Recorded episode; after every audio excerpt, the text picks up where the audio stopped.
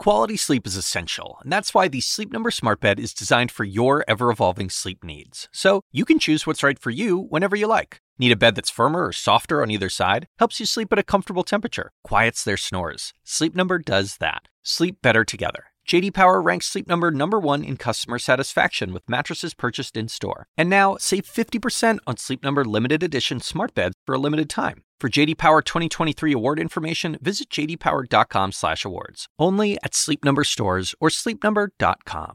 And beautifully handled. Uh, what an appropriate tribute. And you know what? Tonight, by extension, one of the lessons that we learned from back then of those heroes was what? At the time, they were told, "You'll be fine." You do the work down there, it's going to be fine. The air quality's fine. And all these years later, we're still learning about the battles that were fought and lost in those days in the immediate aftermath. The information matters. People like those first responders, they deserve to know what the realities are in the world around them. And here we are once again dealing with the fear of the unknown. But that was a beautiful way as a tribute to a hero. Thank you, Anderson.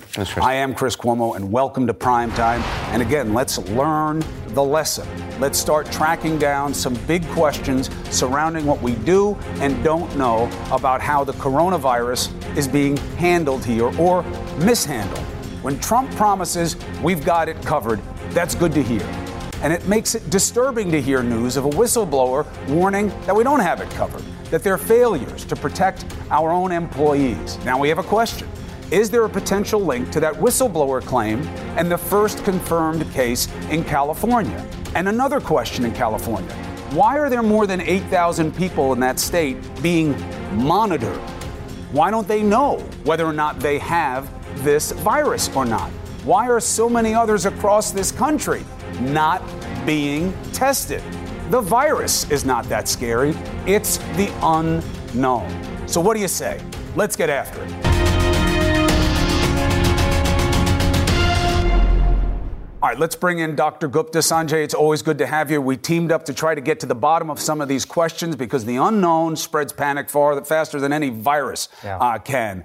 Um, and we have questions about the president's plan to deal with this. CNN has not independently reviewed this whistleblower complaint.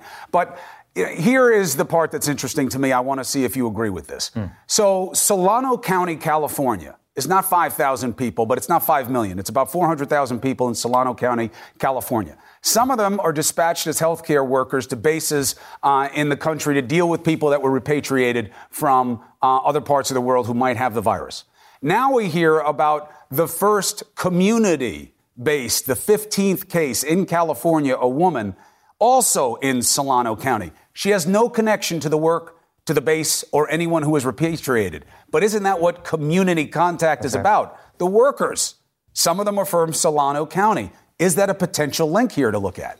Th- that that is a potential link to look at, and it's to your point, Chris. Uh, we we don't know uh, the reason this is so significant, uh, as as people may have sort of realized by now, is that up until this point, up until this patient, this 15th patient, everyone you could sort of account for, as you made the point, Chris, uh, that either because of travel or because of known contact with someone who's infected. Now someone is walking around, hasn't been to one of these areas, hasn't come in contact with anybody who's known to be infected, gets the infection. That basically means at some point the virus sort of got out into the community. It means most likely that in addition to this 15th patient, that patient got it from someone else. And that someone else may not have any symptoms or minimal symptoms, never gets tested. That's sort of what it means now that this thing is in the community. That's a significant. That's a significant thing. But we don't know. To, to, your question, it's close to that Air Force base. Could it have been one of these workers? Could it have been a family member right. of one of these workers? Um, they're gonna. They're gonna. They're they're good at this part of things, Chris. From a contact tracing standpoint, you go back, you look at this person's life, and you try and piece together their life over several days to figure out who were all the people they came in contact with. And usually you're trying to figure out who they may have infected. In this case, they're all trying to they're also trying to figure out who may have infected that person. So it's a real sort of medical whodunit at this point. Now, here's the part that shouldn't be a mystery that is, and this is why I asked Sanjay to help out uh, this morning. I start getting phone calls just like you do of people saying, we can't test. Uh, they're not letting us test. The test doesn't work. We have to delay. And then Newsom comes out in California and says, We're monitoring. Yeah. 8,400 people. There's no reason to monitor anybody. You test, you see if you have influenza A or whatever they call it, coronavirus or not. That's not happening here. What do we know about why people aren't being tested in the richest country in the world? Let me let me. I, there's a couple of thoughts, and then I've done some digging today, Chris, after we talked about it this morning. But let me just give you a little bit of context because I think this is important. In in South Korea, uh, they're doing about 5,000 tests a day. Mm. Okay, a day. Uh, in the several weeks uh, that we've been testing in this country, we've probably done about a thousand tests total. So there's a huge disparity, I think, to your point. And surveillance is, pro- is one of the primary pillars of public health. You got to know what you're dealing with in order to deal with it. And so the, the testing becomes really important. Now, to be fair, sometimes people who don't have symptoms, even if they are carrying the virus, are less likely to come back positive. Why? Because the symptom, the, the, you get symptoms as the viral load in your body increases. That's what makes you sick, right. but also makes it more likely for you to have a positive test. So, you know, do you get false negative tests if you're testing too often? That's true. But I think a case can be made that we were not testing enough. Uh, you know, there were people who were uh, very concerned. They may not have been in China, but they may have been in other places like Korea or Italy, places where we know the virus has been spreading. They get sick. And not only uh, were they not getting tested, they were asking to get tested and they were told they couldn't get tested. So uh, that, that, that, that is a problem that I think now uh, people at the highest levels of our public health system are, are trying to address. What is the good reason that you say, sorry, I know that you're presenting mm. in a way that it might be, and I know you want to be tested, but you can't? Well, that, that's a that's a good question. I will tell you that um, there were some problems with the tests initially, as you will remember, Chris. Uh, mm-hmm. the, the goal was we want to get these tests out to all POC locations, point of care locations. Mm-hmm. Uh, but they found that some of these tests ended up being flawed. Uh, the control didn't work. They couldn't be confident in the testing. And I don't know which led which. Was it because the te- some of the testing were flawed? They sort of dialed it back and said, you know what, we don't need to test all these right. people after all. Or was it more, hey, look, we want to, to just make sure that uh, we're not going to get run into a situation of a lot of false negatives, you know, things that because people are healthy or, or not having much in the way of symptoms, they come back negative and that gives a false sense of comfort. I don't know. But I can tell you this that that's not the way it's been done in many other countries around the world. Right. Most other countries around the world have erred on the side of more testing. We seem to have erred so far on the side of less testing. That may change now, Chris, in part because, you know, people are talking about it like us, but also this 15th patient now evidence that this thing is in the community, and we've got to start, start to broaden the, the, the approach here in terms of who we're looking at because we clearly that one would have been missed otherwise. Right. Who else is out there? How do we find those people? I mean, it just doesn't make. Look, I mean, you're, you're the doctor, uh, but it, I keep talking to clinicians, and they say it doesn't make sense to not test because what's scary is the unknown. The boogeyman is the how bad can it be? Uh, someone like Newsom would rather say I have 8,400 confirmed cases. That's right. And every week say how many are going back home. And it starts to give you comfort that, okay, this is just like the flu. You get sick. Most of us make it through. If you're old, infirm, compromised, right. maybe not. What did you learn when you started calling around about how states are trying to adapt to this and what they're finding out from the federal level? I heard a couple of interesting things. First of all, I think uh, this wasn't a uniform decision. I don't think everybody was on board with uh, the criteria for who should get tested in the first place. The criteria were pretty stringent. Mm. That to be a person of interest, you had to have traveled to one of these places, you had to, uh, or have had contact with someone with a known infection. In other countries, it, it led let more discretion to the to the healthcare providers, saying, okay, this person has a pneumonia or some sort of problem. There's no clear cut reason. We're going to test for coronavirus because we think that coronavirus is circulating. Up until today, frankly, that sort of discretion wasn't given to doctors. I, I, I don't think everyone was on board with that. I heard from very high levels that even early on, there was a push to sort of broaden out the testing.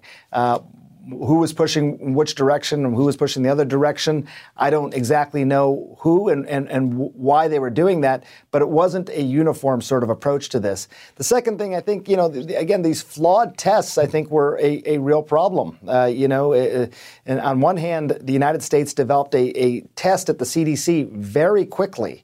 Uh, and that was a great thing because that test was important to identify these patients coming out of China.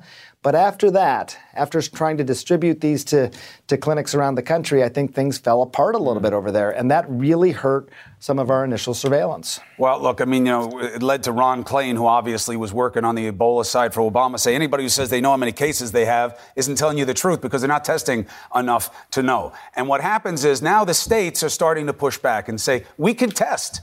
You know, there was sophisticated states, California, New York. I mean, many states all over the country have the capability to do this. They're being told no. That's the next piece in the puzzle. Sanjay, thank you for burning calories today, making phone calls, and helping us understand this a little bit better. It's the fear we'll of the unknown uh, that will create panic that we do not need. Appreciate it, brother. You so, California, 8,400 cases monitored.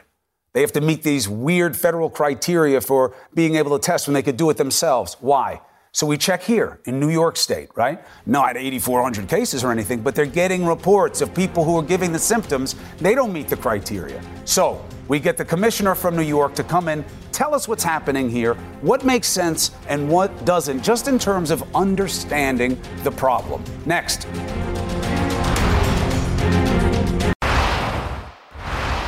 New York State, other side of the country from California. First, no confirmed cases. Obviously, though, the risks here are great. Tens of millions of tourists every year, 20 million people live in the state, and of course, it's the global financial center. So, then we start hearing reports from different hospitals, different sources. People are coming in. Could be influenza, maybe it's not. They say they want to be tested for coronavirus, and they keep being told no. Why? Dr. Howard Zucker is the New York State Health Commissioner. He has the answers. Doctor, thank you for joining thank you us. For joining. So, when we look at California, first confirmed case, case number 15 from the community, five days they wait to test. The governor comes out and says, We're monitoring 8,000 plus cases. He should know what he has on his hand. As you know, the fear for the public is what? What they don't know. Why wait so long? Why can't they test? Well, I think part of it is there is a challenge that the uh, federal government has these tests coming into one place, which is the Centers for Disease Control. We have in New York a lab, the Wadsworth Center Lab, world renowned lab, that has looked at the protocols and based on the CDC protocols, have developed a test that we are ready to move forward with as soon as the FDA approves it. We'll start testing tomorrow. I'm sure the same is in, true in California. I suspect but, so. But you can't. I can't. No, I need the FDA approval. So you have all these people coming in. The panic is in the unknown. You know this. Well, it's the worried well. Right. And the worried well. Very nicely said. You can test, but the federal government says no. Why? Well, well, right now they feel that they want to run the test at the CDC, and it's a matter of, uh, of getting this through and, and to be able to get our test uh, approved, as well as probably other state labs that are of uh, caliber like our lab. So ordinarily that would be fine. You just be patient. But this is not a time for patience no. because time is the enemy. And you, we were talking earlier, and you said, well, they're also overwhelmed at the CDC. You know, how can they be overwhelmed when it hasn't even hit us yet? Well, this is why it's really important to prepare for what could happen, and you don't want to play catch up on this. So well, we are we, playing catch up. It seems like. Right. Well, we this is why in New York we have moved forward. The governor, Governor Cuomo, has put forth the forty million dollar appropriation to the budget uh, to provide the ability to have diagnostic testing and uh, uh, supplies that are needed. And so we are working on that, and we would like to get the approval from the federal government so that we could help those who are concerned and be able to take some of the burdens off of the federal government, not only for the state of New York, but also for some of the neighboring states that may not have the same kind of lab. And I would add one more thing, which is that they have changed the criteria recently. So it is uh, today, they've changed the criteria. So there will be more tests that will need to be done. So it would be better to have states like right. New York do the test. Now they're getting negative pushback. You know, people like Sanjay talking to people like me, it's getting out there that this criteria was too constrained. The original criteria was basically if you didn't come from this one area of China or you weren't in contact with someone who did, you don't get tested. Uh, and that is to keep it tight so that you can be efficient. but it doesn't make sense anymore, right? At, at this, well, it's an evolving process, and we need to change accordingly. And so we should be testing whoever based on a clinical exam, a clinical assessment, needs to be tested. And I, I think that that's the next step. Now, my suspicion is that I, I want you to give me a good reason on for policy for it to be this way, because the suspicion to me is this is a great way to keep the numbers down uh, is that you don't get to test. I'll do all the testing, and I'll control what the number flow is, and that's all we'll know. And it may be slow in getting out, but at least there aren't numbers popping up all over the place. Well, is there a better reason? Well, I think that in a situation of this nature, when it comes to public health, all of those kind of issues should be put aside because we're dealing with the public's safety, the public's health. And whatever needs to be done to move this, this forward, to make sure people are getting the tests that they need, should be done. And that should uh, eclipse any concerns that we have. But you don't. Do you have any concern that your test is not as good as their test? I think our test is better. Well, and I'm sure California would feel the same way. But let's be clear: this isn't a sophisticated thing to find, right? You can right. test for this the way you do with influenza, different strains, and figure out what it is. Right. Well, once we had the protocol, and our team at the Wadsworth Center came up with with the uh, test, we were able to move forward. And the, the, the Wadsworth Center is phenomenal. That was actually the center. Our lab was right. the one that came up with the vitamin E acetate right. in the THC. Uh, right. Well, that's a whole other story, story that we yeah. still have to figure out is the dangers of vaping and what we have to worry about and not. Uh, let's end on the right note. I'm worried about the flow of information because I fear the unknown. Uh, and I think that that's what spreads panic, and we don't need that. More testing, I think, is going to give more confidence to the American people. What should also give confidence is this isn't the boogeyman. Um, if you get sick from this, you're not automatically going to die. We may have a falsely exaggerated sense of how lethal it is. And there are plenty you could do to not get it. So help us through that. So I think that we need to remove some of the anxiety that everyone has about this. And the way to do that is to uh, prevent problems. And the way to prevent a problem is to use good public health practice. Wash your hands, uh, sneeze into your sleeve. Uh, also Sounds stay, basic, right. but it really works well it does. viruses. It does. Stay home, and, and they're boring kind of concepts, but they work, and they prevent respiratory spread. The second is to prepare for a problem. And that's what we're doing. We are preparing, uh, dust off those plans, uh, uh, look at the strategies, and then to partner, to partner with hospitals, with nursing homes, with schools, and to be ready for a problem. And I think together, if we do all of that together and we work as a community, we actually could overcome any virus that nature sends our way. And I think we'll be successful. How long do you think until you're able to start testing people that you have here? Well, we have been calling the. Uh, we I wrote to the FDA the other day, and I hope uh, as soon as possible, and I hope by the beginning of next week. Because every day there are more and more people that are coming in that you have to make a judgment about it. Right now, you can't. Right, and it is an evolving process. But I think it's important to keep this in perspective. Mm. A lot of people are getting very nervous about this, and, and, and I understand. If you don't know something, you would get That's nervous. Right. right. And so you have to remember that even though everyone speaks about SARS, and but SARS and, and and COVID 19, they're in the same family. They, right. they are coronaviruses. But uh, every, you know, if two people in the family, one kid has blue eyes and one child has brown eyes, same family, but it just means that, that they may be a little bit different. And right. so I think that we need to keep this in perspective. And in the case of my family, the one with the brown eyes is far inferior to the one with blue eyes. So it's a different family by family. Dr. Zucker, thank you very much. Let us know how the information process goes so we can make sure that people have no reason to panic. Right, we, we, will, we will do that. Doctor, thank, thank you. you. Thank you. All right. The president's self proclaimed best economy ever is having a very bad week. Why? Well, coronavirus fears is a big part of this, right? The president takes credit for the gains. Now he's blaming anything that goes wrong on everybody else. We have a very valuable guest next with some perspective on our economy, a celebrated former labor secretary. We'll be right back. Trump wants you to think the Democrats are crashing the markets to hurt him. That is BS, and he knows it. This is about traders and whether they have confidence in him and his planning and the global implications, namely, U.S. companies, a lot of them. Names you know, like Nike, Coke, GM, Apple, Amazon, and many more. They're pulling back on their operations. They're putting out reports they're not going to make as much money because of the expected impact to supply chains. This isn't about just what may or may not happen in this country. Look where it's happening around the world, all right? The second largest economy is potentially shut off. That sends fear. To traders in the markets. Now you have questions about the rest of Southeast Asia, the Middle East, Europe. So let's bring in someone who knows the macroeconomic, the world implications on the larger scale of the economy, Robert Reich. He was the labor secretary under President Clinton. It's good to see you, sir, as always. Now, uh, let's deal with what we know this isn't about. Uh, we're looking at your book here, The System Who Rigged It, How We Fix It by You. Thank you very much for joining us. Um, now, First, the president said, well, you know, the traders, uh, they don't like seeing the Democrats on stage bashing the economy and coronavirus. The markets crashed hours before the debate. This is not about a political hit. What is it about?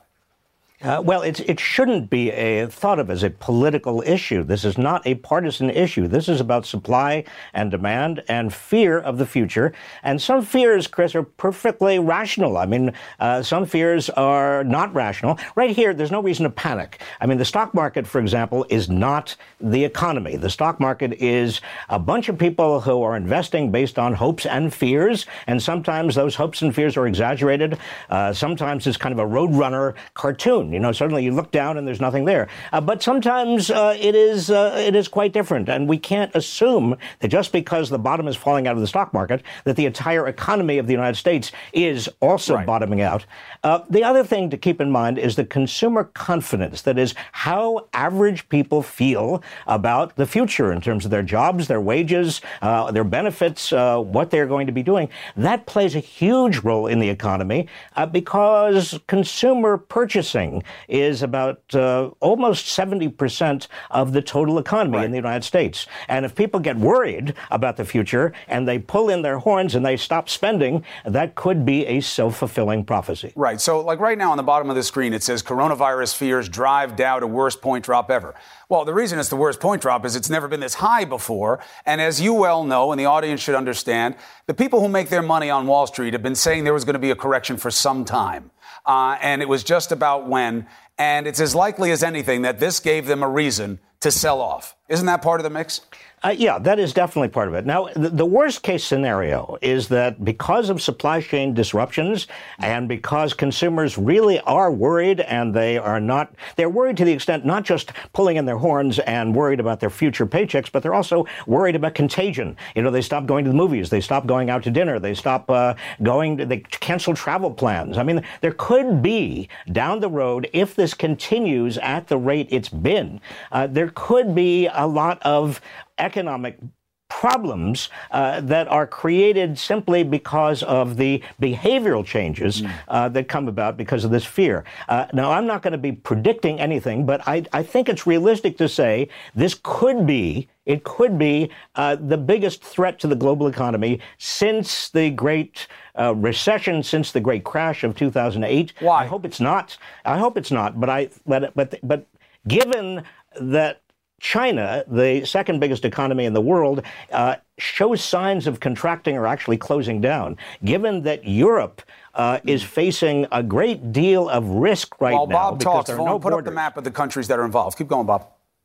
Uh, uh, well, you know, you have a you have Europe with 300 million people. That's our second largest mm-hmm. trading partner. Uh, Europe is infected. I mean, to some extent, it's not it's not massive, but it is moving in a disturbing direction. China is obviously a huge problem, mm. and China is where not only we have a supply chains, a lot of the uh, supplies and products that find their way into American products actually start or are assembled in China. Right. South Korea is facing a big problem. South Korea is a major, major economy in the world right now. So some contraindicative data. Everything you're saying has been borne out by what we've been seeing. Apple then came out today and said, oh, looks like China's getting this under control. Uh, we're feeling a little bit better about things. Maybe they're trying to fuel optimism. Maybe that's just their experience. Uh, the contrapoint to that is uh, we just got a report here that the U.S. has its first coronavirus related drug shortage. The drug has nothing to do with coronavirus, but uh, someone alerted the FDA hey, because of coronavirus, our supply chain is disrupted. We're going to run short on a drug that is uh, important in the U.S. market. These are the kinds of things that traders find out about, Wall Street types find out about, and it affects their enthusiasm for different stocks. I mean, that's what this is about. It's not a political hit job. Oh, it's absolutely not a political. I mean, nothing I've said uh, suggests a political hit job. I mean, this is uh, this is uh, kind of reasonable worries. This is not panic. There's a difference between reasonable worry and panic. Mm. and again, uh, you can't tell the future of the economy. Nobody knows the future of the economy. The stock market is one indicator. Now, the Federal Reserve is likely to try to reduce interest rates uh, or will reduce short-term interest rates uh, in an effort to stimulate demand. If, in fact, consumers get very nervous and stop spending as much and the economy starts sinking, the Federal Reserve Board uh, is obviously enormously powerful, but it can't do much if people start worrying about the contagion issue right. and they stop going to places and the entire tourist industry, the travel industry, uh, restaurants, hotels, everything else starts uh, basically uh, being affected by this. That right. the Fed has nothing to do with that. Right. Uh, so, but that's down. We, we, we, there's no reason to worry about that. The other factor, Chris, is exports. We do depend on export markets. If those export markets start drying up because of fears or because a lot of people just simply uh, don't any longer have the wherewithal to buy products from the United States, that's going to also affect right. our American economy. It's an interrelated economy. We, we, are part of the world. You can't take the American economy out of the rest of the world, even though Donald Trump occasionally sounds like he wants to. Well, look, the coronavirus is a reminder that we are all in this together. And what happens in one part of the world is going to have reverberations everywhere else. We'll watch it, uh, and we'll keep coming back to you to understand what's going to happen and why it's happening in that moment. Thank you very much, sir. Good luck with the book. Thanks, Chris. All right. Now, look, this is a political test moment. Make no mistake about that. In fact, in most election cycles, uh, you have something come out. They used to call them, uh, you know, October or November surprises, and you'd have to deal with it. Um, Bush with Katrina, Obama with Ebola. Uh, will Trump pass this test? Is this that test? This is the time that you go to the men and women with the bigger minds. And we are lucky to have one tonight. Tom Friedman is going to help us understand what this situation means. And he has a very unique, arguably controversial take on what the Democrats should do to win in 2020. He joins us next. Notice I didn't have any of the officials that are handling this situation for our government on tonight. That's not a coincidence. In fact, sources tell CNN that government health officials now have to clear any public statements on coronavirus with Vice President Pence's office first. The move comes, of course, in the face of criticism about how the administration has handled its response to the outbreak, in no small part, putting Pence anywhere near something having to do with science. Is it warranted? Let's put it to Tom Friedman. He's covered the White House and is an expert in global affairs. He's also the author of Thank You for Being Late. Good to see you, sir. Good to be with you, Chris. Thanks for having me. Uh, do you see this situation as one of the test moments that can define an election? There's no question, Chris. Um, this is a this is a global crisis um, that uh, we still haven't come to see the full magnitude of it, and it could be unlike any crisis really in our lifetime outside of a a, a, world war in that the entire world um, gets seized up uh, because of the spread of this virus. And there's only one way it can be managed, uh, in my view, Chris. One is with American leadership. You know, I always felt that um, President Obama's greatest foreign policy success was the way he led the, um, the curbing of the Ebola virus. And the reason he got so little credit for it was because it worked. Right. Um, and what you see in these moments, Chris, is that we are the indispensable nation. There is no one other than America that can pull together a kind of global response. And um, you know, it's unfortunate that this administration is hobbled by by a past one of uh, of violating truth and trust so many times and abusing our allies so many times. But I don't think um, you know uh, it, it's not too late to start. And I think um, it's the time for America to really step forward because there is no alternative when you face a kind of global pandemic like this. Uh, there's no alternative to American leadership. So, in a moment like this, you would think those who want power uh, would seize on it and speak with one voice and make this uh, a function of their campaign. But on the Democrat side of the ball, uh, they are all over the place, Tom. You have arguably the party under siege from two opposite poles. You have Bernie Sanders, who many would say isn't even really a Democrat uh, in his politics. He is surging He is taking over that party, not unlike what we saw in 2016 with President Trump. And then on the other side, you have someone who's also not a Democrat in Bloomberg, who is spending his way into contention. How do you see their fate at this point? Well, you know, I, um, uh, I've been a supporter of, of Mayor Bloomberg. I've not been a supporter of Bernie Sanders. But uh, what I'm really a supporter of, Chris Moore, is a, is a unified front uh, to take on Donald Trump. Because I believe this is a four alarm fire. I believe that what the country really wants now, if there's if there's an overriding trend in the country, Chris, let's take the extremes out. I think the overriding mood in the country is they want someone to pull us together. Uh, because we have big hard work to, go, to do. And now, in the face of this coronavirus, we have really big hard work to do. And big hard things can only be done together. And that's why I wrote a column calling for basically a, a, a Democrat led government of national unity. And uh, I don't know who's going to emerge the, on the Democratic side, but whoever it is, I hope they will appoint a team of rivals that will represent all wings of the Democratic Party and moderate Republicans and independents. I'd love to see Mitt Romney in this cabinet. I'd like to see an authentic outspoken American military hero like Admiral McRaven, uh, who had led our special forces and took down Bin Laden uh, in this in this in this uh, kind of government. We need a national unity government. People are not searching for Medicare for all right now. They are searching for all for one and one for all. And I think the the Democrat who can emerge with that message is the one that I hope will win. But I know that Democrat would be effective, would be able to govern effectively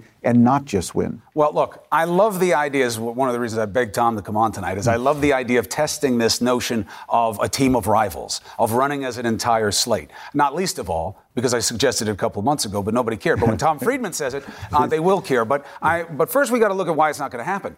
Yeah. Um, Tom, the analysis, the premise could be completely off. The country is not looking for unity. In fact, it is looking for it to be recognized as a function of divisions. And that is the reason the president has been successful, is that those who are angry and saying, I don't want to listen to the cognoscenti, I don't want to listen to Tom Friedman's. My country's being stolen. I'm being left behind. Uh, this country has old values that have been forgotten. They're angry. They believe he hears them. Bernie Sanders has a formidable base, bigger than anybody else in the Democratic Party as that I've seen, where they say the same thing. Not anymore. We've got a guy who's mad as hell for us now. Who's asking for unity? Well, let's remember the guy, um, uh, President Trump, who, who ran that message, actually lost the popular vote. So if we're just talking about numbers, let's start there. Secondly, Bernie Sanders probably has somewhere between 30, 35 percent of, of, the Democratic side of the aisle. Maybe more. That, maybe we'll know a lot more we'll after see. Tuesday. We'll he may walk into convention time with 40 plus. He might. Um, that's still not even a majority of the Democratic Party. Um, so, well, what do you do, Tom? First of all, let's forget about. Well, we won't. We can pick it up after the break. But Bloomberg and Bernie, they may both start with a B, uh, but they are complete anathema to one of you know. Bernie Sanders guy couldn't say fast enough. I don't want his money. We don't want anything to do with him. You know, you can have ideological differences within a party. It happens all the time, especially with the Democrats more so than Republicans, but not like this. You've never had a democratic socialist with the ultimate capitalist saying we'll find a way to bring it together. You think it's even possible? Well, to that I say then welcome to four more years of Donald Trump, uh, a Trump who will control the House, the Senate, the Supreme Court, and the White House.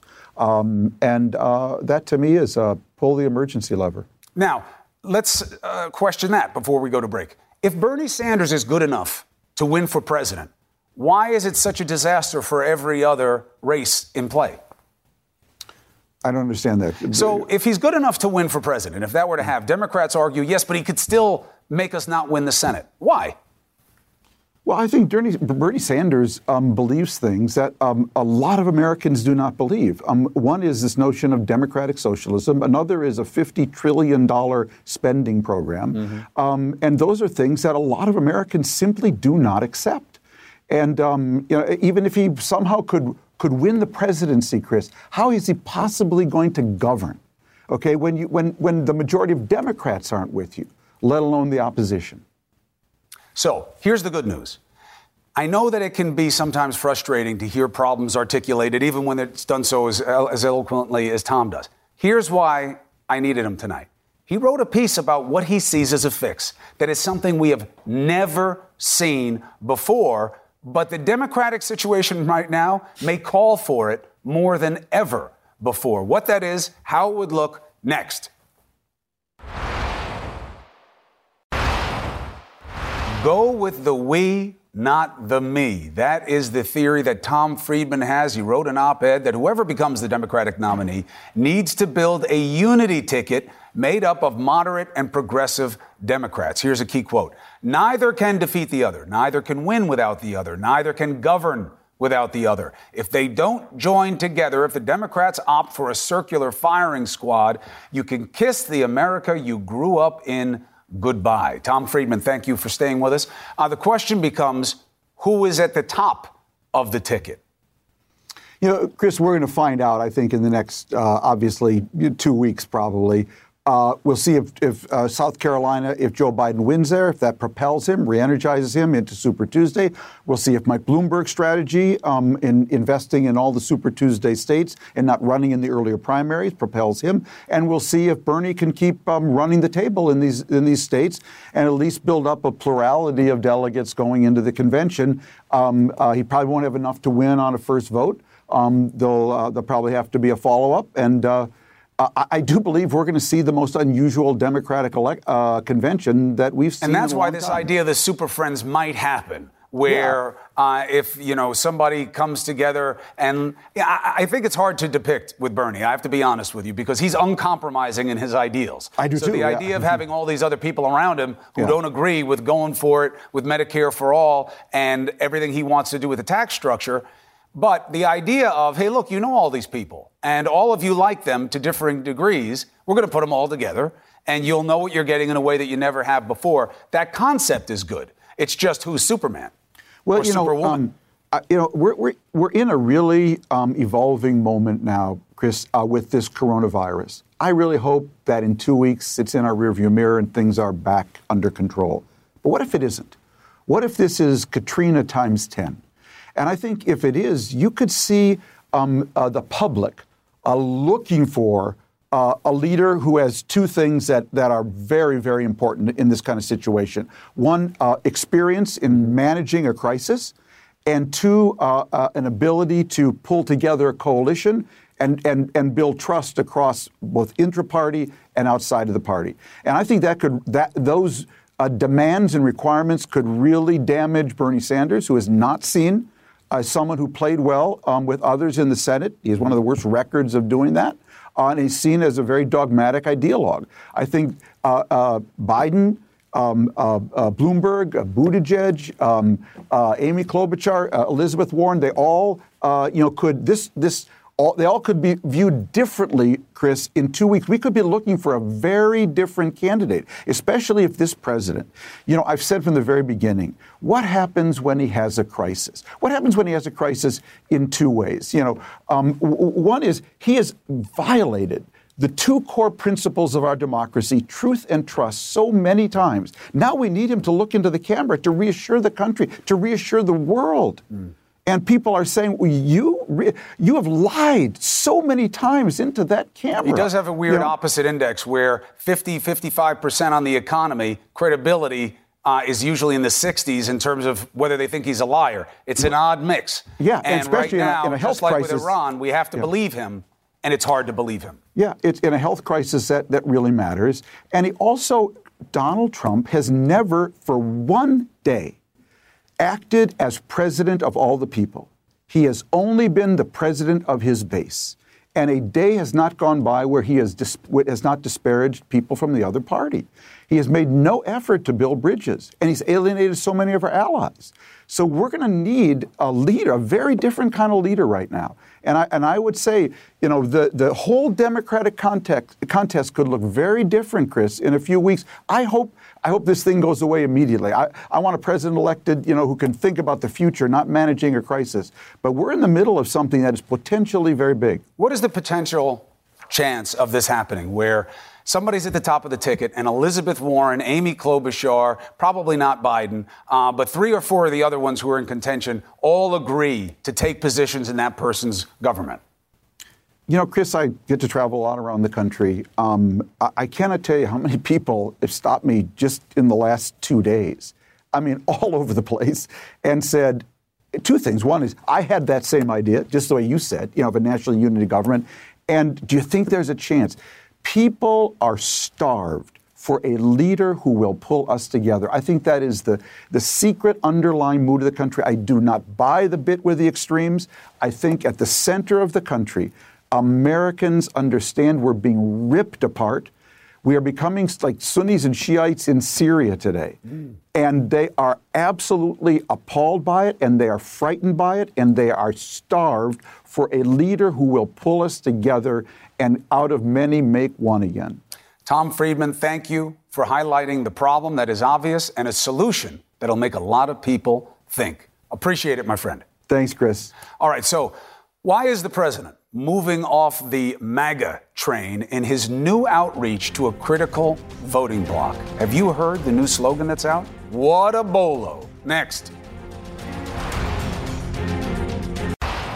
Bolo, that means be on the lookout. The Trump campaign is set to open 15 so called Black Voices for Trump community centers across swing states over the next few weeks. It's part of a new effort to reach black voters, and the campaign is trying to do it with a single word woke. They're rolling out hats, hoodies, and other merch with the term. His team is calling it a woke concept. Now, raises a couple questions. One, does he know what that means? And Two, laying claim to a word that he proves on a daily basis he really does know nothing about. And in fact, they make fun of people for being woke. How will it play? Be on the lookout. CNN Tonight with D. Lemon, the man who is known for his wokeness, starts right now. Quality sleep is essential, and that's why the Sleep Number Smart Bed is designed for your ever evolving sleep needs. So you can choose what's right for you whenever you like. Need a bed that's firmer or softer on either side? Helps you sleep at a comfortable temperature, quiets their snores. Sleep Number does that. Sleep better together. JD Power ranks Sleep Number number 1 in customer satisfaction with mattresses purchased in-store. And now, save 50% on Sleep Number limited edition smart beds for a limited time. For JD Power 2023 award information, visit jdpower.com/awards. Only at Sleep Number stores or sleepnumber.com. I'm Dr. Sanjay Gupta, host of the Chasing Life podcast. In honor of our 10th season, we want to hear from you. Leave us a message at 470-396-0832 and tell us how you chase life. It could be used on an upcoming episode.